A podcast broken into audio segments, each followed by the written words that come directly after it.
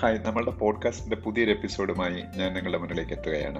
ഇപ്പോൾ കഴിഞ്ഞ കുറേ ദിവസങ്ങളായിട്ട് നമ്മൾ ഡിസ്കസ് ചെയ്ത കറണ്ട് അഫയേഴ്സ് ആയിട്ട് റിലേറ്റഡ് ആയിട്ടുള്ള കാര്യങ്ങളുടെ മുന്നോട്ടുള്ള പ്രയാണം തുടരുകയാണ്. അപ്പോൾ നമ്മൾ ഇന്നത്തെ കാര്യങ്ങൾ ഡീറ്റെയിൽ ആയിട്ട് ഡിസ്കസ് ചെയ്യുന്നതിന് മുമ്പ് വീണ്ടും പറയുന്നു എല്ലാ ദിവസവും അപ്ഡേറ്റ് ചെയ്യുക. കാര്യങ്ങൾ കാര്യങ്ങളുടെ അപ്ഡേഷൻ ചുറ്റിലും നടക്കുന്ന കാര്യങ്ങളുടെ അപ്ഡേഷനാണ് നമ്മളുടെ വിജയപാതയിലേക്ക് നയിക്കുന്നത് കൂടുതൽ വിജ്ഞാനമുള്ളവരാക്കി മാറ്റുന്നത്. ചുറ്റിലും മത്സര പരീക്ഷകൾ വീണ്ടും പഴയതുപോലെ തിരിച്ചു വരികയാണ്. ഇപ്പോൾ തന്നെ ഹൈക്കോർട്ട് അസിസ്റ്റന്റ് എക്സാം വിളിച്ചു കഴിഞ്ഞു. അതിൽ നാൽപ്പതോളം ജി കെ ക്വസ്റ്റ്യൻസ് ഉണ്ട്. അതിൽ കറണ്ട് അഫയേഴ്സ് ആയിരിക്കത്തില്ല കൂടുതലും ജി കെ ആയിരിക്കും. അതിൽ കോൺസ്റ്റിറ്റ്യൂഷൻ ബേസ്ഡ് ക്വസ്റ്റ്യൻസ് കുറെ കാണും. പിന്നെ മറ്റു ജി കെ ക്വസ്റ്റ്യൻസും കാണും. ഹൈക്കോർട്ട് അസിസ്റ്റന്റ് പരീക്ഷ എഴുതി വിജയിച്ച ഒരു വ്യക്തിയാണ് ഞാൻ. അതിന്റെ ഒരു എക്സ്പീരിയൻസിൽ നിന്നുകൂടെ ആണ് പറയുന്നത്. ആ പരീക്ഷ ഞാൻ ജയിച്ചിട്ടുണ്ട്. ഓക്കെ അപ്പം അപ്പം ഇനിയിപ്പം I B P S exams start ചെയ്യാൻ പോയാണ്. നമ്മൾ ആർ ആർ ബി എക്സാം ആണ് ആദ്യം നടക്കാൻ പോകുന്നത്. റീജിയണൽ റൂറൽ ബാങ്ക്സിന്റെ അത് കഴിയുമ്പോൾ പിന്നീട് മറ്റ് മത്സര പരീക്ഷകൾ ഐ ബി പി എസിന്റെ തന്നെ പി ഒ ക്ലർക്ക് ഒക്കെ വരികയാണ്.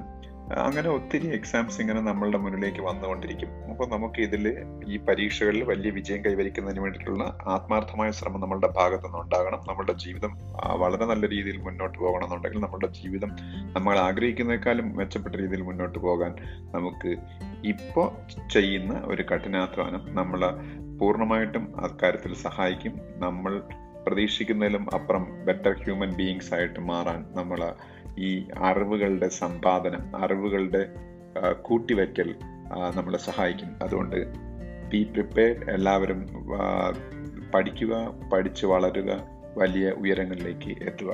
അപ്പോൾ ഇന്നത്തെ പോഡ്കാസ്റ്റിലെ ആദ്യത്തെ point seventh Indian Ocean naval symposium at La Reunion concludes എന്നുള്ളതാണ്. ലാ റീ യൂണിയൻ എന്ന് പറഞ്ഞ ഇറ്റലിയിലെ ഒരു സ്ഥലമാണ്. La L A La Reunion spelling എല്ലാവർക്കും അറിയാം. അറിയാം. ലാ റീ യൂണിയൻ എന്ന് പറയുന്നത് ഇറ്റലിയിലാണ്.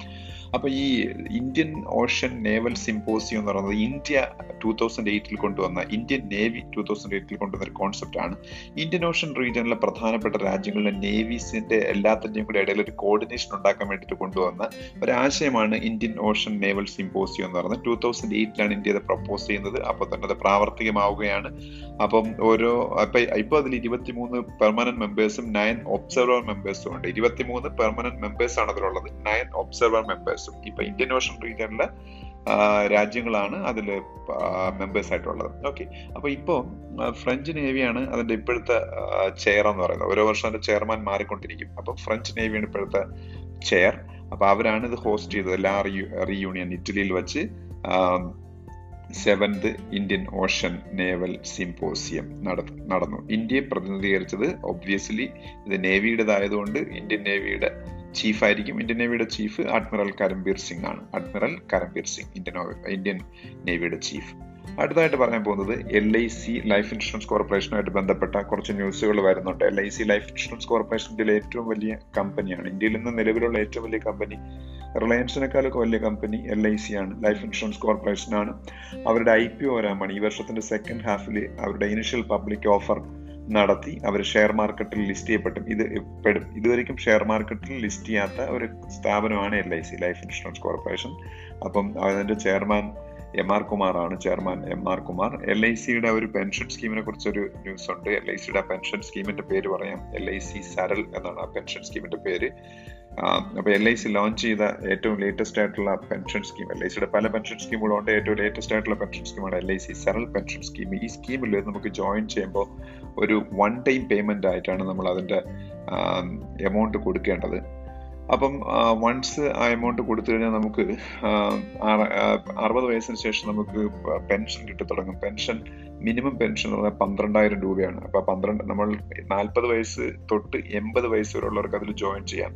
അപ്പോ those who are age between forty years to eighty years can buy L I C Saral pension plan അപ്പോൾ നാൽപ്പത് വയസ്സിൽ ആണ് നമ്മളിത് ജോയിൻ ചെയ്യുന്നതെന്നുണ്ടെങ്കിൽ പന്ത്രണ്ടായിരം രൂപ പെൻഷൻ കിട്ടാൻ കൊടുക്കേണ്ട എമൗണ്ട് ആയിരിക്കില്ല. ഞാനിപ്പോൾ അറുപത് വയസ്സിലാണ് ഇത് ജോയിൻ ചെയ്യുന്നതെങ്കിൽ. എനിക്ക് പന്ത്രണ്ടായിരം രൂപ പെൻഷൻ കിട്ടാൻ കൊടുക്കേണ്ടത് അപ്പോൾ ആ എമൗണ്ടിൽ ഡിഫറൻസ് വരും. അപ്പോൾ എന്തായാലും ഒരു വൺ ടൈം എമൗണ്ട് കൊടുത്തുകൊണ്ട് അറുപത് വയസ്സ് കഴിയുമ്പോഴത്തേക്ക് പെൻഷൻ കിട്ടും. പന്ത്രണ്ടായിരം രൂപ മിനിമം പെൻഷൻ കിട്ടും. പിന്നെ അതിലും വലിയ എത്ര രൂപ പെൻഷൻ വേണമെങ്കിലും നമുക്ക് നേടാം. അതിന് നമ്മൾ ആദ്യം കൊടുക്കേണ്ട എൽ ഐ സിക്ക് കൊടുക്കേണ്ട എമൗണ്ട് അതനുസരിച്ച് മാറും. ഇതിന്റെ ഒരു പ്രത്യേകത സാധാരണ മിക്കവാറുള്ള എല്ലാ പെൻഷൻ പ്ലാനുകളും സ്റ്റോക്ക് മാർക്കറ്റുമായിട്ട് ബന്ധപ്പെട്ടതായിരിക്കും. പക്ഷേ ഇത് അത്തരത്തിലുള്ള ഒരു നോൺ ലിങ്ക്ഡ് ആയിട്ടുള്ള ഒരു പെൻഷൻ പ്ലാൻ ആണ് അപ്പം L I C Saral pension plan അറിഞ്ഞിരിക്കുക. എൽ ഐ സിയുടെ പെൻഷൻ പ്ലാനാണ് L I C Saral pension plan. പിന്നീട് എല്ലാവർക്കും അറിയാവുന്ന ഒരാളാണ് ഗീത ഗോപിനാഥ്. ഗീത ഗോപിനാഥ് ഐ എം എഫിന്റെ ചീഫ് എക്കണോമിസ്റ്റ് ആണ്. ഇന്റർനാഷണൽ മോണിറ്ററി ഫണ്ടിന്റെ ചീഫ് എക്കണോമിസ്റ്റ് ആണ്. അപ്പം അവരിപ്പോ യു എസ് സിറ്റീസിനാണ് മലയാളിയാണ്. അപ്പോൾ ഈ ഗീത ഗോപിനാഥിനും അതുപോലെ ഇന്ത്യയിൽ നിന്നുള്ള വളരെ മഹാനായ ഒരു യു എസിലേക്ക് കുടിയേറിയ യു എസിലെ ഇമിഗ്രന്റ് ആയിട്ട് മാറിയ നാസയിലെ സയന്റിസ്റ്റ് ആണ് കമലേഷ് ലുല്ല എന്ന് പറയുന്നത് Kamlesh Lulla L U L L A Kamlesh ലുല്ലയ്ക്കും Gita ഗോപിനാഥിനും ഗ്രേറ്റ് ഇമിഗ്രൻസ് അവാർഡ് കിട്ടി. ഗ്രേറ്റ് ഇമിഗ്രൻസ് അവാർഡ് മഹാന്മാരായ കുടിയേറ്റക്കാർക്ക് കൊടുക്കുന്ന അവാർഡാണ് ഗ്രേറ്റ് ഇമിഗ്രൻസ് അവാർഡ് അത് കൊടുത്തത് യു എസിലെ ഏറ്റവും ഫേമസ് ആയിട്ടുള്ള ഇൻസ്റ്റിറ്റ്യൂഷനാണ് കാർണഗി കോർപ്പറേഷൻ എന്ന് പറയുന്നത് C R N E G I E Carnegie corporation Andrew Carnegie എന്ന് പറയുന്ന യു എസിലെ മരിച്ചുപോയ ഒരു വലിയ ബിസിനസ്മാൻ അത് ഇൻഡസ്ട്രിയലിസ്റ്റ് അദ്ദേഹമാണ് കാർണഗി കോർപ്പറേഷന്റെ സ്ഥാപകൻ. അവരാണ് കമലേഷ് ലുല്ലയ്ക്കും ഗീതാ ഗോപിനാഥിനും ഗ്രേറ്റ് ഇമിഗ്രൻസ് അവാർഡ് കൊടുത്തത്. അതും അറിഞ്ഞിരിക്കുക. അത് കഴിയുമ്പോൾ ഉത്തരാഖണ്ഡിന്റെ ചീഫ് മിനിസ്റ്റർ ന്യൂ ചീഫ് മിനിസ്റ്ററിനെ കുറിച്ചുള്ള ന്യൂസ് ഒക്കെ നമ്മൾ ഇനി ഡിസ്കസ് ചെയ്യുന്നു. അതിനു മുമ്പായിട്ട് ഉത്തരാഖണ്ഡിന്റെ നിലവിലുള്ള ചീഫ് മിനിസ്റ്റർ അദ്ദേഹം അപ്പോയിന്റഡ് ആയിട്ട് വെറും മൂന്ന് മാസമേ ആയിട്ടുള്ളൂ. അതിനകത്ത് വെച്ച് അദ്ദേഹത്തിന് റിസൈൻ ചെയ്യേണ്ടി വന്നു. നിലവിലുള്ള ചീഫ് മിനിസ്റ്റർ മീൻസ് ആ സമയം വരെ നിലവിലുണ്ടായിരുന്ന ചീഫ് മിനിസ്റ്റർ തിറാത് സിംഗ് ആണ് അപ്പം തിരാത് സിംഗ് റാവത്ത് എന്ന് പറഞ്ഞ പിന്നീട് ഉത്തരാഖണ്ഡിന്റെ ചീഫ് മിനിസ്റ്റർ എന്തുകൊണ്ട് റിസൈൻ ചെയ്തു എന്നുള്ളത് കാര്യമാണ് ആദ്യം അറിയേണ്ടത്. തിരാത് സിംഗ് റാവത്ത് ഒരു എം എൽ എ ആണല്ലോ എപ്പോഴും ചീഫ് മിനിസ്റ്റർ ആവുന്നത്. ഒരു സ്റ്റേറ്റിലെ എം എൽ എ ആണ് അവിടുത്തെ ചീഫ് മിനിസ്റ്റർ ആയിട്ട് വരേണ്ടത്. പക്ഷെ നമ്മുടെ കോൺസ്റ്റിറ്റ്യൂഷണൽ പ്രൊവിഷൻസ് അനുസരിച്ച് എം എൽ എ ഒന്നും അല്ലാത്ത ഒരാൾക്കും ചീഫ് മിനിസ്റ്റർ ആവാം. അപ്പം പക്ഷെ അയാൾ ചീഫ് മിനിസ്റ്റർ ആയി ആറ് മാസത്തിന് അകം എം എൽ എ ആയി തിരഞ്ഞെടുക്കപ്പെടണം എന്നാണ് നമ്മുടെ കോൺസ്റ്റിറ്റ്യൂഷൻ പറയുന്നത്. അപ്പം തിരാജ് സിംഗ് റാവത്ത് ഒരു എം പി ആണ്. എം പി ആയ അദ്ദേഹത്തിന് M L M L A എന്നല്ല അദ്ദേഹം എം പി ആണ്. അപ്പൊ അദ്ദേഹത്തിന് ചീഫ് മിനിസ്റ്ററായിട്ട് അധികാരമേക്കാൻ നരേന്ദ്രമോദിയുടെ നേതൃത്വത്തിലുള്ള ബി ജെ പി ലീഡർഷിപ്പ് അംഗീകരിച്ചു. പക്ഷേ എന്ത് സംഭവിച്ചതിന് ശേഷം എന്ന് വെച്ചാൽ അദ്ദേഹം ആറ് മാസത്തിനകം എം എൽ എ ആണ്. പക്ഷേ election commission of India election നടത്താൻ തയ്യാറല്ല. അതിന് രണ്ട് കാരണങ്ങളുണ്ട്. ഒന്ന് കോവിഡിന്റെ സെക്കൻഡ് വേവ് വളരെ സ്ട്രോങ് ആയിരുന്നു. രണ്ടാമത്തെ കാര്യം എന്ന് പറയുന്നത് ഉത്തരാഖണ്ഡിലെ സ്റ്റേറ്റ് അസംബ്ലിയുടെ കാലാവധി ഇനി ഒരു വർഷം പോലും ഇല്ല. അപ്പം ഒരു വർഷത്തിൽ താഴെ കാലാവധിയുള്ള സ്റ്റേറ്റുകളിൽ ബൈ ഇലക്ഷൻ നടത്തണ്ട എന്ന് ഇലക്ഷൻ കമ്മീഷൻ ഓഫ് ഇന്ത്യ തീരുമാനിച്ചു. അപ്പോൾ ഒരു രീതിയിലും സിംഗ് റാവത്തിന് നമ്മുടെ ഭരണഘടനാപരമായ ബാധ്യതയായ ആറു മാസത്തിനകം നിയമസഭയിലേക്ക് തിരഞ്ഞെടുക്കപ്പെടണം എന്നുള്ള ആ ഒരു കാര്യം ചെയ്യാൻ നിവർത്തിയില്ലാത്ത അവസ്ഥ വന്നു. അതുകൊണ്ടാണ് തിരാജ് സിംഗ് റാവത്തിന് ഈ പൊസിഷനിൽ നിന്ന് റിസൈൻ ചെയ്യേണ്ടി വന്നത്. ഓക്കെ അത് അത് നടന്നിരിക്കുക അപ്പൊ എന്തുകൊണ്ടാണ് ആ ചീഫ് മിനിസ്റ്ററിന് റിസൈൻ ചെയ്യേണ്ടി വന്നതെന്നുള്ള ചിലപ്പോൾ ആ കാര്യം ന്യൂസ് പേപ്പറിലൊക്കെ വായിച്ചവർക്ക് പോലും അത് എക്സാക്ട്ലി മനസ്സിലായി കാണത്തില്ല. അതുകൊണ്ടാണ് ഞാൻ ഡിസ്കസ് ചെയ്തത്. പിന്നീട് ഇന്ത്യയുടെ ഗുഡ്സ് എക്സ്പോർട്ട് ഈ ഈ വർഷത്തിന്റെ ആദ്യത്തെ ക്വാർട്ടറിൽ അതായത് ഏപ്രിൽ മെയ് ജൂൺ ക്വാർട്ടറിൽ ഇപ്പോൾ ജൂലൈ ആയ ഏപ്രിൽ മെയ് ജൂൺ ക്വാർട്ടറിൽ ninety five billion tonne reach ചെയ്തു എന്ന് ഒരു ന്യൂസ് ഉണ്ട് അത് റെക്കോർഡാണ്. അത് റെക്കോർഡാണെന്ന് പറയുമ്പോൾ മറ്റൊരു കാര്യം കൂടി ചിന്തിക്കണം. നമ്മളിപ്പോൾ വലിയ ഫിനാൻഷ്യൽ ക്രൈസിസ് നേരിടുന്ന ഒരു സമയമാണ് due to COVID pandemic but still India manage to achieve a record export during the first quarter of the financial year 2021-22 so it's a major achievement. അത് നമ്മളുടെ എക്കോണമി പതുക്കെ റീബൗണ്ട് ചെയ്യുന്നു അല്ലെങ്കിൽ എന്നുള്ളതിന്റെ ഒരു എക്സാമ്പിൾ ആയിട്ട് കാണാമെന്നുള്ള രീതിയിലാണ് ന്യൂസ് ന്യൂസ് പേപ്പേഴ്സിലെല്ലാം വന്നിരിക്കുന്നത്. അപ്പോൾ അത് ജസ്റ്റ് ഒന്ന് അറിഞ്ഞിരിക്കുക.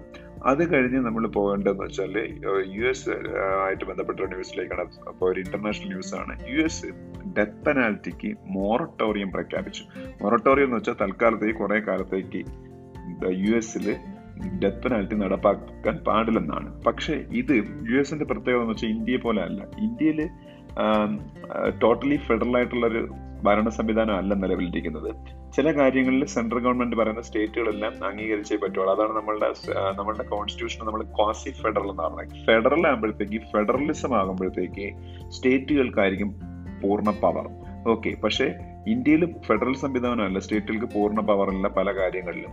ഇത് ക്വാസി ഫെഡറൽ ആണ്. കുറെ കാര്യങ്ങൾക്ക് സ്റ്റേറ്റുകൾക്ക് പൂർണമായ അധികാരമുണ്ട്. പക്ഷേ കുറെ കാര്യങ്ങളിൽ അങ്ങനെയല്ല. ഇപ്പൊ ഡെത്ത് പെനാൽറ്റി പോലുള്ള ഒരു കാര്യത്തിന് സെൻട്രൽ ഗവൺമെന്റ് ഡിസിഷൻ എടുത്തു കഴിഞ്ഞാൽ all Indian states are responsible to implement that decision of government of India അതാണ് ഇന്ത്യയിലെ നിയമം. പക്ഷേ യു അങ്ങനെയല്ല. യു എസിൽ ഇപ്പൊ ഫെഡറൽ ലെവലിലാണ് ഈ തീരുമാനം എടുത്തിരിക്കുന്നത്. അതായത് അവിടുത്തെ സെൻട്രൽ ഗവൺമെന്റ് ആണ് ഈ തീരുമാനം എടുത്തത്. പക്ഷേ സ്റ്റേറ്റുകൾക്ക് ആ തീരുമാനം അതുപോലെ നടപ്പാക്കണം എന്ന് നിർബന്ധമല്ല. അപ്പൊ സ്റ്റേറ്റുകളോടും ആവശ്യപ്പെടും യു എസ് പ്രസിഡന്റ് എന്നാണ് പറഞ്ഞിരിക്കുന്നത്. ഡെത്ത് പെനാൽറ്റി സ്റ്റേറ്റുകളിലും ഇത് തൽക്കാലം മൊറട്ടോറിയം അതായത് ഡെത്ത് പെനാൽറ്റി അവിടെ നടപ്പാക്കാതിരിക്കുക തൽക്കാലം. എന്നുള്ള ഒരു നിലയിലേക്ക് സ്റ്റേറ്റുകളെയും ആവശ്യം സ്റ്റേറ്റുകളോട് ആവശ്യപ്പെടുമെന്നാണ് ബൈഡൻ അവിടുത്തെ പ്രസിഡന്റ് ജോയ് ബൈഡൻ പറഞ്ഞിരിക്കുന്നത്. എന്തായാലും U S issues moratorium on death penalty at federal level എന്ന് പറഞ്ഞിരിക്കുക അവിടുത്തെ സെൻട്രൽ ഗവൺമെന്റ് ലെവലിൽ അവർ ഡെത്ത് പെനാൽറ്റിക്ക് മൊറട്ടോറിയം ഏർപ്പെടുത്തി. ഓക്കെ പിന്നെ അടുത്തായിട്ട് നമ്മൾ പറയാൻ പോകുന്നത് ഒരു വളരെ പ്രധാനപ്പെട്ട ന്യൂസ് ആണ് ഇന്ത്യയിലെ retail whole wholesale sector retail sector ഉണ്ട് ഹോൾസെയിൽ സെക്ടർ ഉണ്ട്. കച്ചവട മേഖലയിലാണ് റീറ്റെയിൽ സെല്ലിംഗും ഉണ്ട് ഹോൾസെയിൽ സെല്ലിംഗും ഉണ്ട്. അപ്പോൾ ഇന്ത്യയിൽ റീറ്റെയിൽ സെക്ടറിനെ ഹോൾസെയിൽ സെക്ടറിനെ എം എസ് എം ഇയുടെ പരിധിയിൽ കൊണ്ടുവരാൻ തീരുമാനിച്ചു. M S M E micro small and medium enterprises micro small and medium എന്റർപ്രൈസസിന്റെ പരിധിയിൽ ഇത്രയും കാലവും റീറ്റെയിലേഴ്സും ഹോൾസെയിലേഴ്സും ഇല്ലായിരുന്നു. അപ്പോൾ ഈ റീറ്റെയിലേഴ്സിനെയും ഹോൾസെയിലേഴ്സിനെയും എം എസ് എം ഇ ടാഗിന്റെ അണ്ടറിൽ കൊണ്ടുവരാൻ കാരണം എന്താണെന്ന് വെച്ചാൽ ഈ റിസർവ് ബാങ്ക് ഓഫ് ഇന്ത്യയുടെ പ്രയോറിറ്റി സെക്ടർ ലെൻഡിംഗ് എന്ന് പറയുന്ന ഒരു സംഗതിയുണ്ട്. പ്രയോറിറ്റി സെക്ടർ ലെൻഡിംഗ് എന്ന് പറഞ്ഞാൽ റിസർവ് ബാങ്ക് ഓഫ് ഇന്ത്യ ഒരു വർഷം മൊത്തം sorry reserve bank of India അല്ല ഇന്ത്യയിലെ ബാങ്കുകൾ ഒരു വർഷം മൊത്തം ലെൻഡ് ചെയ്യുന്ന ലോൺ കൊടുക്കുന്ന എമൗണ്ടിന്റെ നാൽപ്പത് ശതമാനം പ്രയോറിറ്റി സെക്ടേഴ്സ് നിന്ന് ഗവൺമെന്റ് ഡിസൈഡ് ചെയ്തിരിക്കുന്ന സെക്ടേഴ്സിന് കൊടുക്കണമെന്നാണ്. അപ്പൊ ഇത്രയും കാലം M S M E micro small and medium enterprises സെക്ടറിന്റെ അണ്ടറിൽ ഈ പറഞ്ഞ റീറ്റെയിലിങ്ങും ഹോൾസെയിൽ ബിസിനസ് ചെയ്യലും ഇല്ലാതിരുന്നതുകൊണ്ട് തന്നെ അവർക്ക് പ്രയോറിറ്റി സെക്ടർ ലെൻഡിങ്ങിന്റെ കാര്യം M S M E micro small and medium enterprise എന്ന് പറഞ്ഞാൽ പ്രയോറിറ്റി സെക്ടർ ലെൻഡിങ്ങിന് അണ്ടറിൽ വരുന്നതാണ്. അപ്പൊ ബാങ്കുകളുടെ നാൽപ്പത് ശതമാനം ലോൺ മസ്റ്റ് ആയിട്ട് അവർക്ക് കിട്ടുമായിരുന്നു. പക്ഷേ ഈ എം എസ് എം ഇ സെക്ടറിന്റെ അണ്ടറിൽ ഈ റീറ്റെയിലേഴ്സും ഹോൾസെയിലേഴ്സും ഇല്ലാതിരുന്നതുകൊണ്ട് അവർക്ക് ഈ benefit കിട്ടുന്നില്ലായിരുന്നു. So to make them also avail priority sector lending of bank uh, banks in India, uh, the government of India decided to include uh, wholesalers and retailers as MSMEs, micro, small and medium enterprises. Okay അത് വളരെ important ആയിട്ടുള്ള ഒരു കാര്യമാണ് അത് അറിഞ്ഞിരിക്കുക അതുപോലെ ഇന്ത്യയിലെ ഒരു സ്പോർട്സ് പേഴ്സൺ ആണ് തങ്കവേലു മാരിയപ്പൻ ടി മാരിയപ്പൻ തങ്കവേലു മാരിയപ്പൻ അദ്ദേഹം ഒരു പാരാലിമ്പ്യൻ ആണ് കഴിഞ്ഞ പാരാലിമ്പിക്സിൽ അദ്ദേഹത്തിന് ഗോൾഡ് മെഡൽ കിട്ടി. ഹൈ ജമ്പിൽ ഹൈ ജമ്പിൽ ഗോൾഡ് മെഡൽ കഴിഞ്ഞ പാരാലിമ്പിക്സിൽ കിട്ടിയ ആളാണ്. ഇപ്രാവശ്യത്തെ ടോക്കിയോ പാരാലിമ്പിക്സിലും അദ്ദേഹം പാർട്ടിസിപ്പേറ്റ് ചെയ്യുന്നുണ്ട്. അദ്ദേഹമായിരിക്കും ടോക്കിയോ പാരാലിമ്പിക്സിൽ ഇന്ത്യയുടെ ഫ്ലാഗ് ബെയറർ അറിഞ്ഞിരിക്കുക. Thangavelu Mariyappan will be the flag bearer of India in the upcoming Tokyo Paralympics okay ഇനി ഞാൻ വീണ്ടും പറയാൻ പോകുന്ന ഒരു സ്പോർട്സ് ന്യൂസ് ആണ്. സ്പോർട്സ് ന്യൂസ് എന്ന് പറഞ്ഞാൽ വേൾഡ് റെക്കോർഡിനെ കുറിച്ചാണ്.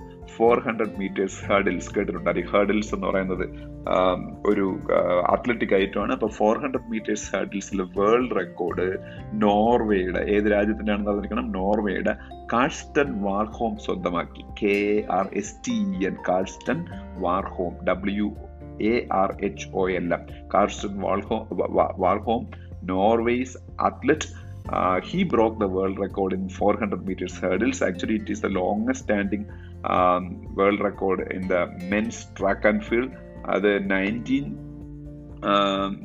എനിക്ക് തോന്നുന്നു നയന്റീൻ നയന്റി ടൂവിലാണ് കെവിൻ യങ് എന്ന് പറഞ്ഞ അത്ലറ്റ് ഇട്ട റെക്കോർഡാണ് ആ കെവിൻ യങ്ങിന്റെ ആ റെക്കോർഡിൽ അപ്പോൾ ഇരുപത്തൊമ്പത് വർഷത്തെ പഴക്കമുണ്ടായിരുന്നു ഈ കാർസ്റ്റൻ വാർഹോം ജനിക്കുക പോലും ചെയ്യുന്നതിന് മുമ്പാണ് ഈ റെക്കോർഡ് ക്രിയേറ്റ് ചെയ്യപ്പെട്ടത് അത് അത്ലറ്റിക്സിലെ ഏറ്റവും പഴക്കം ചെന്ന ഒരു റെക്കോർഡായിരുന്നു. ആ റെക്കോർഡ് കാഴ്സൺ വാർഹോം നോർവേയുടെ അത്ലറ്റ് ബ്രേക്ക് ചെയ്തിരിക്കുകയാണ്. അതൊരു വലിയ ന്യൂസാണ്.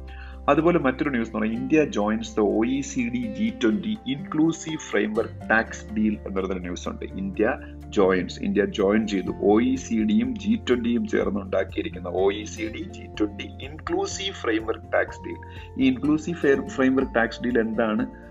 ഇത് ആക്ച്വലി ഒ ഇ സി ഡിയും G twenty O E C D അറിയാമല്ലോ organisation for economic cooperation and development Paris based ആയിട്ടുള്ള ഓർഗനൈസേഷൻ ആണ് O E C D organization for economic cooperation and development അതുപോലെ G twenty group of twenty nations ഇരുപത് രാജ്യങ്ങൾ അതിൽ India ഉണ്ട്.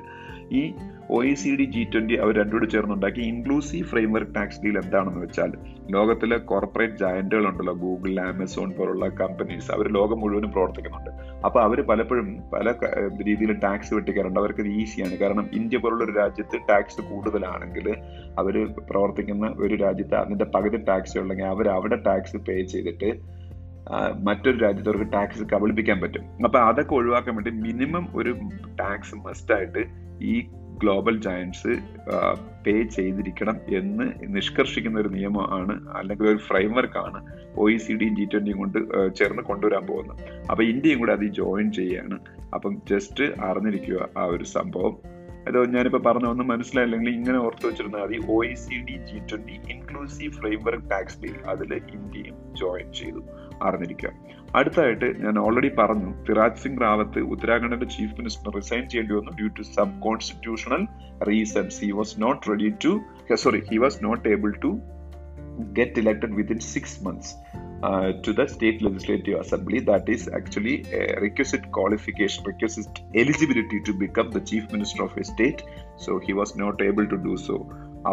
He resigned from the uh, position of chief minister of Uttarakhand, and uh, a new chief minister was appointed in Uttarakhand, and his name is Pushkar Singh Dhami. Pushkar, P-U-S-H-K-A-R, Pushkar Singh Dhami, D-H-A-M-I. So Pushkar Singh Dhami is the new chief minister of 11th chief minister of Uttarakhand, and uh, ഉത്തരാഖണ്ഡിന്റെ capital എന്ന് പറയുന്നത് അറിഞ്ഞിരിക്കുക. എല്ലാവർക്കും അറിയാമായിരിക്കും ഡെറാഡൂൺ ആണ്. ഉത്തരാഖണ്ഡിന്റെ capital Dehradun ആണ്. Okay അതുപോലെ ലോകത്തിലെ ഒരു പ്രധാനപ്പെട്ട കൺട്രിയെ മലേറിയ ഫ്രീ ആയിട്ട് W H O world health organization declare ചെയ്തു. ഒരു കാലഘട്ടത്തിൽ ലോകത്തിലെ മലേറിയയുടെ ഏറ്റവും വലിയ പ്രൊപ്പോർഷൻ ആ രാജ്യത്ത് നിന്നായിരുന്നു റിപ്പോർട്ട് ചെയ്യപ്പെട്ടിരുന്നത് നയന്റീൻ ഫോർട്ടീസിൽ മൂന്ന് കോടിയുള്ള മലേറിയ പേഷ്യൻസിന് ഇയർലി റിപ്പോർട്ട് ചെയ്തുകൊണ്ടിരുന്ന രാജ്യം China. വേൾഡിലെ most populated country China. They are malaria free now as per the announcement of W H O world health organization അത് മസ്റ്റ് ആയിട്ട് അറിഞ്ഞിരിക്കുക. റീസെന്റ് ആയിട്ട് ഏത് രാജ്യമാണ് മലേറിയ ഫ്രീ ആയിട്ട് അനൗൺസ് ചെയ്യപ്പെട്ടത് ബൈ ഡബ്ല്യു എച്ച്ഒ എന്ന് വേണമെങ്കിൽ കോമ്പറ്റേറ്റീവ് എക്സാംസ് എഴുതുന്ന ആൾക്കാരോട് ചോദിക്കാം. So China is that country അടുത്തത് international day of cooperatives international day of cooperatives ഈ വർഷം മൂന്ന് July third July two thousand twenty വണ്ണിലാണ് പക്ഷേ എല്ലാ വർഷവും third July two thousand twenty വണ്ണിനായിരിക്കണമെന്നില്ല international day of cooperative സാധാരണ ഡേയ്സ് എല്ലാം ഒരു ഫിക്സഡ് ഡേയിലാണ് വരുന്നത്. പക്ഷെ ഇതെന്ന് പറയുന്നത് യു എൻ ജനറൽ അസംബ്ലിയാണ് നയന്റീൻ നയന്റി ഫൈവിൽ നമ്മളെ കോഓപ്പറേറ്റീവ്സിന്റെ പ്രാധാന്യം സഹകരണ സംഘങ്ങളുടെ പ്രാധാന്യം ലോകത്തിന് കൂടുതൽ ബോധ്യപ്പെടുത്തുന്നതിന് വേണ്ടിയിട്ട് ഇന്റർനാഷണൽ ഡേ ഓഫ് കോഓപ്പറേറ്റീവ്സ് എന്ന് പറയുന്ന ഒരു ദിവസമായിട്ട് സെലിബ്രേറ്റ് എല്ലാ വർഷവും ഒരു ദിവസം. ആ ദിവസം എന്നാണെന്ന് ഞാൻ പറഞ്ഞുതരാം. ജൂലൈയിലെ ഫസ്റ്റ് സാറ്റർഡേ ആണ്. ജൂലൈയിലെ ഫസ്റ്റ് സാറ്റർഡേ എന്ന് പറയുമ്പോൾ എല്ലാ വർഷവും ജൂലൈ മൂന്നിലായിരിക്കണമെന്നില്ലല്ലോ. ഇപ്പൊ ജൂലൈയിലെ ഫസ്റ്റ് സാറ്റർഡേ ചിലപ്പോൾ ജൂലൈ ഒന്നിനാകാം രണ്ടിനാകാം മൂന്നിനാകാം. ജൂലൈ ഏഴിനകത്ത് വെച്ച് ഏത് ദിവസം ആവാം.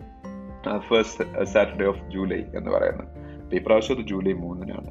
ഓക്കെ അപ്പം യു എൻ ജനറൽ അസംബ്ലിയാണ് ഡേ എല്ലാ വർഷവും July first Saturday international day of cooperatives ആയിട്ട് സെലിബ്രേറ്റ് ചെയ്യണം തീരുമാനിച്ചത്. നയന്റീൻ നയന്റി ഫൈവിലാണ് അങ്ങനെ തീരുമാനിക്കപ്പെടുന്നത്. അറിഞ്ഞിരിക്കുക.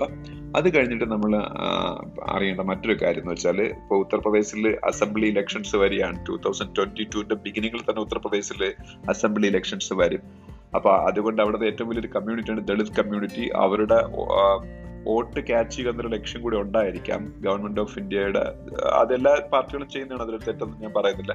എന്തായാലും ഏറ്റവും വലിയ ദളിത് ഐക്കൺ ഇന്ന് ഇന്ത്യയിൽ ഡോക്ടർ ബി ആർ അംബേദ്കർ ആണ് ഇന്ത്യയുടെ ഗ്രേറ്റസ്റ്റ് സൺസിൽ ഒരാളാണ് മഹാത്മാഗാന്ധി പോലെ അല്ലെങ്കിൽ മഹാത്മാഗാന്ധിക്ക് ഏകദേശം ഞാനത് പറയാൻ കാര്യം മഹാത്മാഗാന്ധി പോലെ എന്ന് പറയാൻ കാര്യം ഇന്ത്യയിൽ നാഷണൽ ഹോളിഡേയ്സ് കൊടുത്തിട്ടുള്ളത് രണ്ടുപേരുടെ ബർത്ത് ആനിവേഴ്സറിക്ക് മാത്രമാണ്. ഒന്ന് മഹാത്മാഗാന്ധിയുടെ ഗാന്ധി ജയന്തി രണ്ട് April fourteen doctor B R അംബേദ്കറിന്റെ birth anniversary.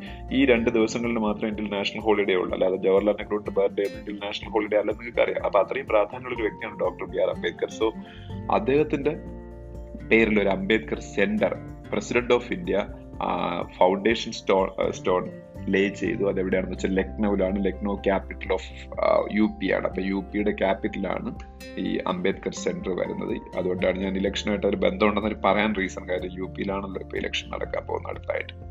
അതുപോലെ ഇനി പറയാൻ പോണ വീണ്ടും ഒരു റെക്കോർഡിനെ കുറിച്ചാണ് റെക്കോർഡ് ക്രിയേറ്റ് ചെയ്തിരിക്കുന്ന ഇന്ത്യക്കാരിയാണ്. ഇന്ത്യക്കാരിയായ വുമൻ ക്രിക്കറ്റർ മിതാലി രാജ്. ഒരുപക്ഷെ ഇന്ത്യയിൽ ഏറ്റവും അക്കംപ്ലിഷ്ഡ് ആയിട്ടുള്ള ഏറ്റവും കൂടുതൽ അച്ചീവ്മെന്റ് നേടിയിട്ടുള്ള വുമൻ ക്രിക്കറ്റർ മിതാലി രാജ് തന്നെയായിരിക്കും ഇന്ത്യയിൽ നിന്നുള്ള വുമൻ ക്രിക്കറ്റേഴ്സിൽ ആ മിതാലി രാജ് ഇന്ത്യൻ ടീമിന്റെ ക്യാപ്റ്റനും കൂടിയാണ് ഇന്ത്യയുടെ ഒ ഡി ഐ ടീമിന്റെയും ടെസ്റ്റ് ടീമിന്റെയും ക്യാപ്റ്റൻ ആ മിതാലി രാജ് എല്ലാ ഫോംസ് ഓഫ് ക്രിക്കറ്റിൽ നിന്നും കൂടെ ടോട്ടൽ ഏറ്റവും കൂടുതൽ ഇന്റർനാഷണൽ റൺസ് നേടിയ റെക്കോർഡ് അവരുടെ പേരിലായി.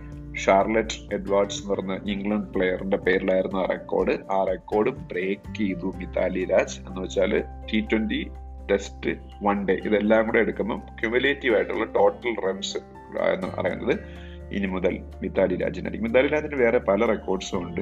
ഏറ്റവും കൂടുതൽ ഏകദിനത്തിൽ വൺ ഡേയിൽ ഏറ്റവും കൂടുതൽ റൺസ് എടുത്ത വുമൻ ക്രിക്കറ്റർ അവരാണ്. അതുപോലെ ഏറ്റവും കൂടുതൽ ഇന്റർനാഷണൽ മാച്ച് കളിച്ചിട്ടുള്ള റെക്കോർഡ് മിതാലി രാജന്റെ പേരിലാണ്. അങ്ങനെ ഒത്തിരി റെക്കോർഡ്സ് സ്വന്തമായിട്ടുള്ള ക്രിക്കറ്ററാണ് മിതാലി രാജ് എന്ന് പറയുന്നത്. അപ്പൊ അടുത്തായിട്ട് ഞാൻ പറയാൻ പോകുന്നത് നമ്മൾ ഇന്ത്യൻ റെയിൽവേയുമായിട്ട് ബന്ധപ്പെട്ട ന്യൂസ് ആണ്. ഇന്ത്യൻ റെയിൽവേ കണ്ടിന്യൂസ് ആയിട്ടുള്ള ഇംപ്രൂവ്മെന്റ് കഴിഞ്ഞ കുറെ കാലമായിട്ട് വരുത്തിക്കൊണ്ടിരിക്കുകയാണ്.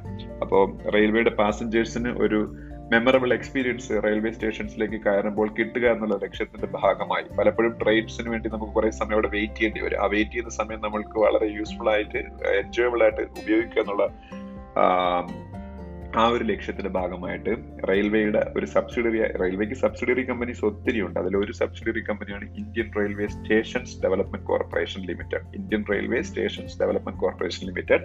അവർ ഒരു movable fresh water tunnel aquarium Bangalore സ്റ്റേഷനിൽ സ്ഥാപിച്ചു. ഇത് ഇന്ത്യയിലെ പല സ്റ്റേഷൻസിലും ഫ്യൂച്ചറിൽ സ്ഥാപിക്കും. ബംഗളൂരു സ്റ്റേഷൻ നമ്മളെ ബംഗളൂരു കർണാടകത്തിലെ ബംഗളൂരുവിലെ മെയിൻ സ്റ്റേഷനിൽ movable fresh water tunnel aquarium. നമുക്ക് ഇരുപത്തഞ്ച് രൂപ കൊടുത്തുകൊണ്ട് നമുക്ക് അതി അതിനകത്ത് കയറി ഈ അക്വേറിയം കാണാനും ഈ ആമസോൺ റിവറിന്റെ ബേസിലാണ് ആ ഒരു കോൺസെപ്റ്റിലാണ് ഈ അക്വേറിയം ഉണ്ടാക്കിയിരിക്കുന്നത്. അപ്പൊ അത് ബംഗളൂരു റെയിൽവേ സ്റ്റേഷനിലാണ് അറിഞ്ഞിരിക്കുക അതുപോലെ ഇന്ത്യയിൽ ഒരു സ്ഥലത്ത് ഇപ്പോൾ ഡ്രോൺസിന്റെ യൂസേജ് ബാൻ ചെയ്തു അറിഞ്ഞിരിക്കുക. അത് ജമ്മു ആൻഡ് കാശ്മീരിലാണ് ഡ്രോൺസിന്റെ യൂസേജ് ബാൻ ചെയ്ത് അറിയാം ജമ്മു ആൻഡ് കാശ്മീരിലെ ഇന്ത്യൻ എയർഫോഴ്സിന്റെ പിന്നീട് ബേസിൽ ക്യാമ്പിൽ പിന്നീട് ഇപ്പോൾ ഒരു ഡ്രോൺ അറ്റാക്ക് നടന്നു. അപ്പോൾ അതുകൊണ്ടാണ് എല്ലാ തരത്തിലുള്ള ഡ്രോൺസിന്റെയും യൂസേജ് ശ്രീനഗറിലാണ്. മൊത്തം ജമ്മു ആൻഡ് കാശ്മീരിൽ ബാൻ ചെയ്തിട്ടില്ല. ശ്രീനഗറിലാണ് ബാൻ ചെയ്തേക്കുന്നത്. അറിഞ്ഞിരിക്കുക ഓക്കെ അപ്പം അത് മറ്റൊരു ന്യൂസാണ്. ഓക്കെ അപ്പം അത് കഴിഞ്ഞിട്ട് ഇനി നമ്മൾ പോകാൻ പോകുന്നത് വീണ്ടും ഒരു സ്പോർട്സ് ന്യൂസ് ആണ്. ഓസ്ട്രിയൻ ഗ്രാൻഡ് പ്രിക്സ് എന്ന ഫോർമുല വണ്ണിലെ ഒരു റേസ് ഇപ്പൊ കംപ്ലീറ്റ് ആയി. ഫോർമുല വണ്ണിലെ ഒരു റേസ് ആയ ഓസ്ട്രിയൻ ഗ്രാൻഡ് പ്രിക്സ് വിൻ ചെയ്തത് മാക്സ് വെർസ്റ്റാപ്പൻ ആണ്. കഴിഞ്ഞ കുറച്ച് ദിവസമായിട്ട് ഞാൻ മാക്സ് വെർസ്റ്റാപ്പനെ കുറിച്ചാണ് പറഞ്ഞുകൊണ്ടിരിക്കുന്ന കാര്യം ഇപ്പൊ എഫ് വൺ ഫോർമുല വൺ റേസിൽ കഴിഞ്ഞ് നടന്ന അഞ്ച് റേസുകളും വിൻ ചെയ്തത് റെഡ് ബുള്ളിന്റെ ഡ്രൈവറായ മാക്സ് വെർസ്റ്റാപ്പൻ ആണ്. And he's thirty points head of Lewis Hamilton in formula one title race അതുകൊണ്ട് തന്നെ അദ്ദേഹം ഒരു പുതിയ ഹിസ്റ്ററി ക്രിയേറ്റ് ചെയ്യാൻ ചാൻസ് ഉണ്ട്. കഴിഞ്ഞ കുറെ വർഷങ്ങളായിട്ട് കണ്ടിന്യൂസ് ആയിട്ട് വിൻ ചെയ്തുകൊണ്ടിരിക്കുന്ന ലൂയിസ് ഹാമിൽട്ടന് ഒരു പക്ഷേ ഇപ്രാവശ്യത്തെ എഫ് വൺ ടൈറ്റിൽ നഷ്ടപ്പെടാൻ ചാൻസ് ഉണ്ട്. മാക്സ് വെർസ്റ്റാപ്പൻ മുന്നേറിക്കൊണ്ടിരിക്കുന്നു. പിന്നീട് ഇപ്പൊ ഇറ്റലിയിലെ ഇറ്റലിയിലെ ഇന്ത്യൻ ആർമിയുടെ ഒരു മെമ്മോറിയൽ സ്ഥാപിച്ചു. ഇന്ത്യൻ ആർമി മെമ്മോറിയൽ സ്ഥാപിച്ചു. ഇറ്റലിയിൽ എവിടെയാണ് നടന്നിരിക്കുക? കാസിനോ എന്ന് പറഞ്ഞ സ്ഥലത്താണ്. C S S I N O Cassino എന്ന് പറഞ്ഞ ഇറ്റലിയിലെ കാസിനോ എന്ന് പറഞ്ഞ സ്ഥലത്ത് ഇന്ത്യൻ ആർമി മെമ്മോറിയൽ സ്ഥാപിച്ചു. അറിഞ്ഞിരിക്കുക അത് ഇനാഗ്രേറ്റ് ചെയ്യുന്ന ഇന്ത്യൻ ആർമിയുടെ ചീഫാണ് ഇന്ത്യൻ ആർമിയുടെ ചീഫിനെ ജനറൽ എന്നാണ് പറയുന്നത്. അപ്പൊ ഇന്ത്യയുടെ ഇപ്പോഴത്തെ ജനറൽ മനോജ് നരവാണെ ആണ്. Manoj Naravane N A R A V A E Manoj Naravane Indian army chief inaugurated and Indian army memorial in the Italian city of Cassino C A S S I N O Cassino okay അതും അറിഞ്ഞിരിക്കുക. അതുപോലെ ഇന്ത്യയുടെ education ministry ഇപ്പോൾ start ചെയ്ത പുതിയൊരു സ്കീമാണ് നിപുൺ ഭാരത് എന്നറിയപ്പെടുന്നത് Nipun N I P U N Nipun Bharat. നിപുണിന്റെ expansion ഞാൻ പറഞ്ഞുതരാം. National initiative for proficiency in reading with understanding and numeracy national initiative for proficiency in reading with understanding and numeracy that is Nipun അപ്പം അതിൽ ഓരോ അക്ഷരങ്ങൾ first ഞാനിപ്പോൾ പറഞ്ഞ വാക്കുകളിലെ first അക്ഷരങ്ങൾ എടുത്താൽ നിങ്ങൾക്ക് നിപുണെന്നാവും national initiative for promotion in reading with understanding and numeracy Nipun Nipun Bharat ഈ സ്കീമിന്റെ ലക്ഷ്യം എന്ന് പറയുന്നത്. ഇപ്പോൾ ഇവിടെ നമ്മുടെ ഇന്ത്യയിൽ ജൂലൈ സിക്സ് തൊട്ട് ആ ഇനിഷ്യേറ്റീവ് സ്റ്റാർട്ട് ചെയ്തു. ആ ഇനിഷ്യേറ്റീവിന്റെ ലക്ഷ്യം എന്ന് പറയുന്നത് നമ്മളെ ഇന്ത്യയിലെ കുട്ടികളിലെ ലിറ്ററസിയും ന്യൂമറസിയും അവർക്ക് ഒരു ഗ്രേഡ് ത്രീ ആകുമ്പോൾ തന്നെ സഫീഷ്യന്റ് ആയിട്ടുള്ള ലിറ്ററസി അവർക്ക് എഴുതാനും വായിക്കാനും അറിഞ്ഞിരിക്കണം. അത്യാവശ്യമുള്ള ന്യൂമറസി ന്യൂമറസി എന്ന് ഉദ്ദേശിക്കുന്ന അവർക്ക് കാൽക്കുലേഷൻസ് ചെയ്യാനുള്ള ബേസിക് കാൽക്കുലേഷൻസ് ചെയ്യാനുള്ള എബിലിറ്റി മൂന്നാം ക്ലാസ്സിലാകുമ്പോൾ ഗ്രേഡ് ത്രീയിലാകുമ്പോൾ തന്നെ കുട്ടികൾക്ക് കിട്ടിയിരിക്കണം ഇന്ത്യയിലെ മുഴുവൻ കുട്ടികൾക്കും. അതിനു വേണ്ടിയിട്ടാണ് ഈ സ്കീം എന്ന് പറഞ്ഞാൽ രണ്ടായിരത്തി ഇരുപത്തി ആറ് ഇരുപത്തി ഏഴോടുകൂടി two thousand twenty six twenty സെവനോടുകൂടി ഇന്ത്യയിൽ മൂന്നാം തരത്തിലെത്തുമ്പോൾ കുട്ടികൾ ന്യൂമറസിയും ഫൗണ്ടേഷൻ ലിറ്ററസിയും അച്ചീവ് ചെയ്തിരിക്കണം. അതിനുവേണ്ടിയുള്ള കാര്യങ്ങൾ ഇന്ത്യയിലെ അക്കാഡമിക് കരിക്കുലത്തിൽ ഇൻക്ലൂഡ് ചെയ്ത് ആ അച്ചീവ്മെന്റിലേക്ക് എത്തിക്കാൻ വേണ്ടിയിട്ടുള്ള ഗവൺമെന്റ് ഓഫ് ഇന്ത്യയുടെ എഡ്യൂക്കേഷൻ മിനിസ്ട്രിയുടെ സ്കീമാണ് നിപുൺ ഭാരത് മിഷൻ എന്ന് പറയുന്നത്. അറിഞ്ഞിരിക്കുക.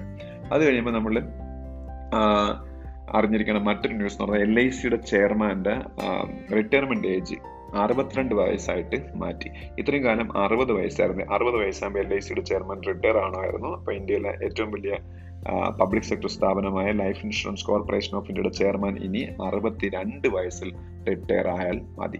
അതുപോലെ ഞാൻ ഇപ്പോൾ ഇവിടെ ഇൻക്ലൂഡ് ചെയ്തിരിക്കുന്ന മറ്റൊരു ഒരു ഗവൺമെന്റ് ഓഫ് ഇന്ത്യയുടെ സ്കീമിന്റെ പേരെന്ന് പറയാം.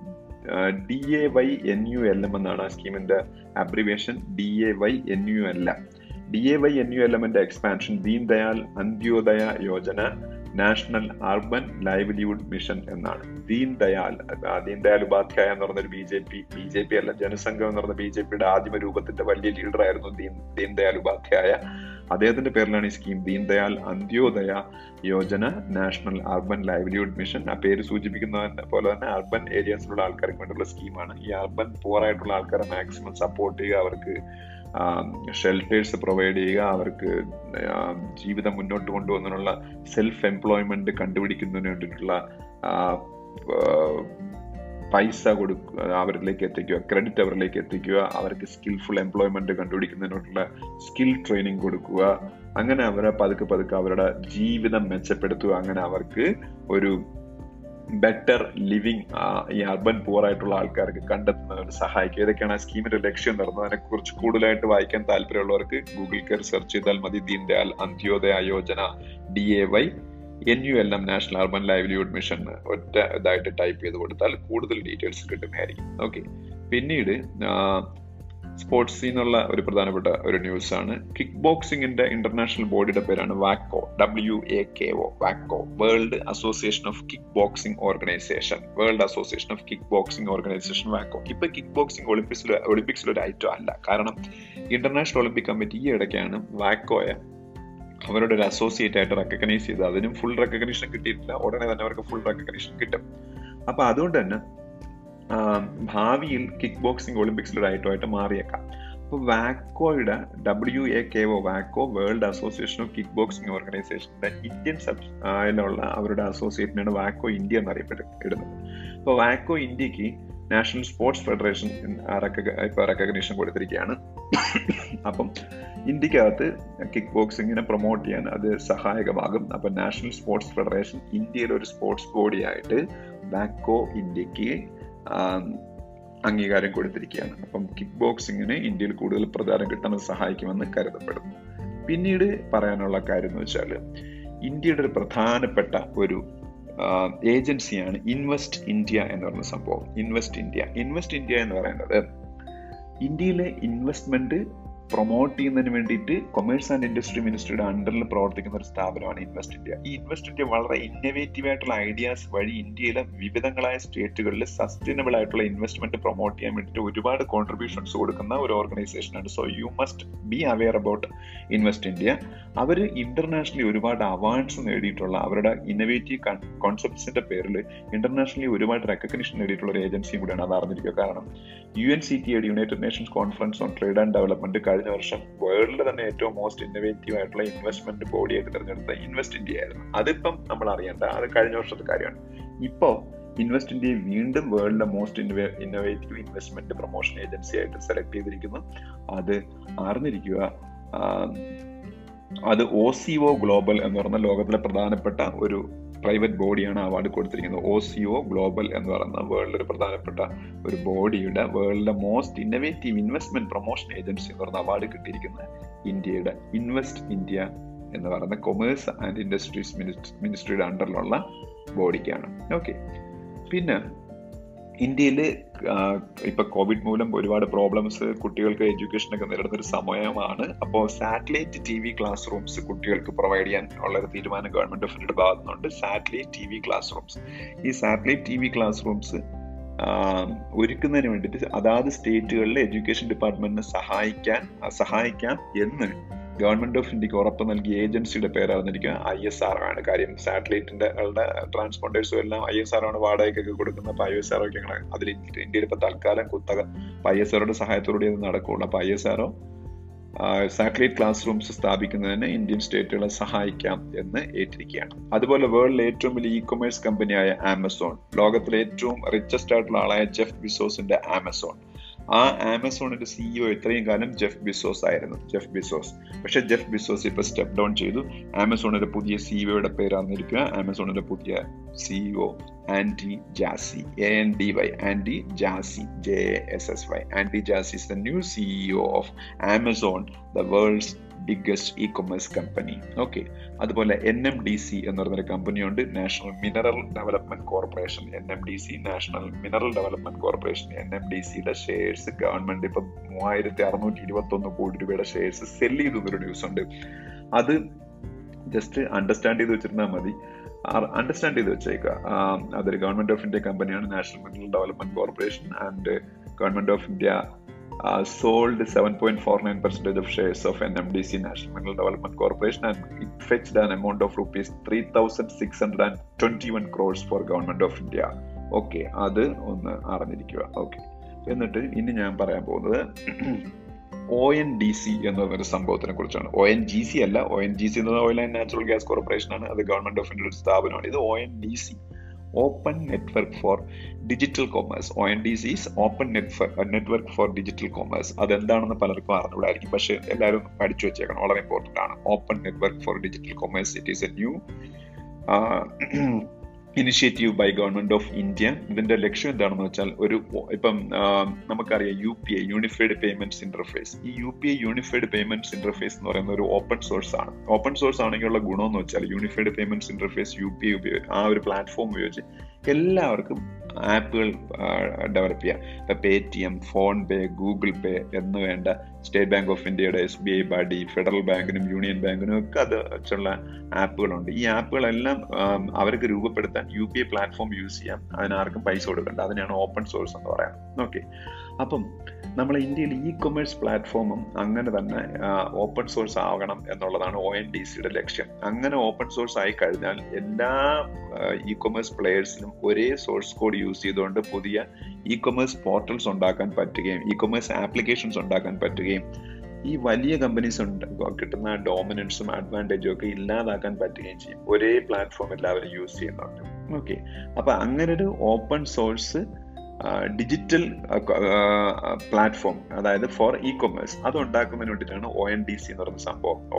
Open network for digital commerce അത് അതിന് വേണ്ടിയിട്ട് അങ്ങനെ ഒരു സംഗതി ഉരുത്തിരിഞ്ഞെടുക്കാൻ വേണ്ടിയിട്ട് ഇന്ത്യയിലെ ഒമ്പത് ആൾക്കാർ ഉള്ള ഒരു കമ്മിറ്റി ഗവൺമെന്റ് സെലക്ട് ചെയ്തു. നയൻ മെമ്പർ കമ്മിറ്റി സെലക്ട് ചെയ്തു. O N D C panel എന്നുള്ള പേരിൽ.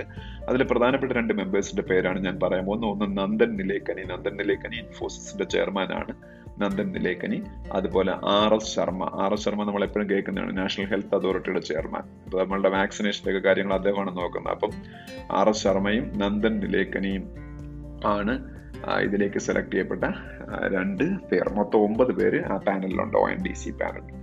അതുപോലെ ജി സെക് എന്താണെന്ന് പറഞ്ഞിരിക്കുക ഗവൺമെന്റ് സെക്യൂരിറ്റീസ് ഗവൺമെന്റ് സെക്യൂരിറ്റീസ് എന്ന് പറഞ്ഞാൽ റിസർവ് ബാങ്ക് ഓഫ് ഇന്ത്യ ആണ് ബൈ ചെയ്യുകയും സെൽ ചെയ്യുകയും ചെയ്യുന്ന ഗവൺമെന്റ് മാർക്കറ്റിൽ നിന്ന് മണി അക്യൂർ ചെയ്യാൻ വേണ്ടിയിട്ട് ഗവൺമെന്റിന്റെ ഷെയർസ് സെൽ ചെയ്യാറുണ്ട് അതായത് ഗവൺമെന്റ് ഓഫ് ഇന്ത്യയുടെ ഷെയർസ് സെൽ ചെയ്യാറുണ്ട് സ്റ്റേറ്റ് ഗവൺമെന്റുകളും ചെയ്യാറുണ്ട്. അപ്പൊ ഗവൺമെന്റ് ഓഫ് ഇന്ത്യ മാർക്കറ്റിൽ നിന്ന് മണി അക്യൂർ ചെയ്യാൻ വേണ്ടിട്ട് സെൽ ചെയ്യുകയും ബൈ ചെയ്യുകയൊക്കെ ചെയ്യും ഷെയർസ് അവരുടെ ഷെയർസ്. ഈ ഗവൺമെന്റ് ഷെയർസിനെയാണ് ജി സെക് എന്ന് പറയുന്നത് ഗവൺമെന്റ് സെക്യൂരിറ്റീസ് അത് ബൈ ചെയ്യാനും സെൽ ചെയ്യാനുള്ള എക്സ്ക്ലൂസീവ് അതോറിറ്റി അല്ലെങ്കിൽ ആ exclusive right reserve bank of ഇന്ത്യയ്ക്ക് മാത്രമാണ്. അപ്പം ഇപ്പോൾ ഇരുപതിനായിരം കോടി രൂപയുടെ G sec R B I sell ചെയ്യാൻ പോയാണെന്നൊരു ന്യൂസ് ഉണ്ട്. അപ്പം അത് അത് ആ ഇരുപതിനായിരം കോടിയുടെ ആ ജീസൊക്കെ സെക്ക് സെൽ ചെയ്യാൻ പോ അല്ലെങ്കിൽ ബൈ ചെയ്യാൻ പോകണം എന്നുള്ള വലിയ കാര്യം കൂടെ കൂടെ നടക്കുന്നില്ല പക്ഷെ ബാക്കി ഞാൻ പറഞ്ഞില്ല അറിഞ്ഞിരിക്കണം. ആർ ബി ഐക്ക് മാത്രമേ ജീസൊക്കെ സെൽ ചെയ്യാനും ബൈ ചെയ്യാനും പറ്റുള്ളൂ. ഓക്കെ അപ്പൊ ഇത്രയും പറഞ്ഞുകൊണ്ട് ഞാൻ ഇന്നത്തെ പോഡ്കാസ്റ്റിംഗ് ഇവിടെ അവസാനിപ്പിക്കുകയാണ്. കാരണം തേർട്ടി ഫോർ മിനിറ്റ്സോളം ആയിട്ടുണ്ട് നമ്മുടെ ഈ പോഡ്കാസ്റ്റിന്റെ ലെങ്ത് എന്ന് പറയുന്നത്. അപ്പം എല്ലാവരും വീണ്ടും പറയുന്നു നന്നായിട്ട് പഠിക്കുക എല്ലാവരും നന്നായിട്ട് അപ്ഡേറ്റ് ചെയ്യുക വരുന്ന എക്സാംസ് എഴുതിയെടുക്കാൻ ശ്രമിക്കുക. ഇപ്പം വരാൻ പോകുന്ന ഹൈക്കോർട്ട് അസിസ്റ്റന്റ് എക്സാമിന് only hundred questions are there out of those hundred questions fifty questions are from English അപ്പോൾ forty questions are from G K section and only ten questions are from quantitative aptitude അപ്പോൾ ഒരു simple ആയിട്ടുള്ള ഒരു pattern ആണ് ഈ exam ഞാൻ എഴുതിയിട്ടുള്ളതാണ്. Win ചെയ്തിട്ടുള്ളതാണ് അതിന്റെ പാറ്റേൺ സിമ്പിൾ ആണ്. You can win that exam if you work very hard അതുകൊണ്ട് കാര്യം എന്ന് വെച്ചാൽ നൂറ് ക്വസ്റ്റ്യൻ ഒബ്ജക്റ്റീവ് ആണ്. അങ്ങനെ ടൈം കൺസ്ട്രൈന്റ് ഒന്നുമില്ല. നിങ്ങൾക്ക് ഈസി ആയിട്ട് അതിനകത്ത് വെച്ച് എക്സാം എഴുതി എഴുതി തീർക്കാൻ പറ്റും. അതിനുള്ള അറിവ് മാത്രം സമ്പാദിച്ചാൽ മതി. നന്നായിട്ട് പഠിക്കുക. പത്ത് അമ്പതിനായിരം രൂപയ്ക്ക് മുകളിൽ ഏകദേശം സിക്സ്റ്റി സിക്സ്റ്റി തൗസൻഡ് അടുപ്പിച്ച് സാലറി സ്റ്റാർട്ടിങ് കിട്ടുന്ന ഒരു ജോലിയാണ്. നന്നായിട്ട് പഠിച്ച് അതൊക്കെ എഴുതിയെടുക്കാൻ ശ്രമിക്കുക. അപ്പം എല്ലാവർക്കും നമസ്കാരം വൺസ് അഗെയിൻ വീണ്ടും കാണും വരെ. ബൈ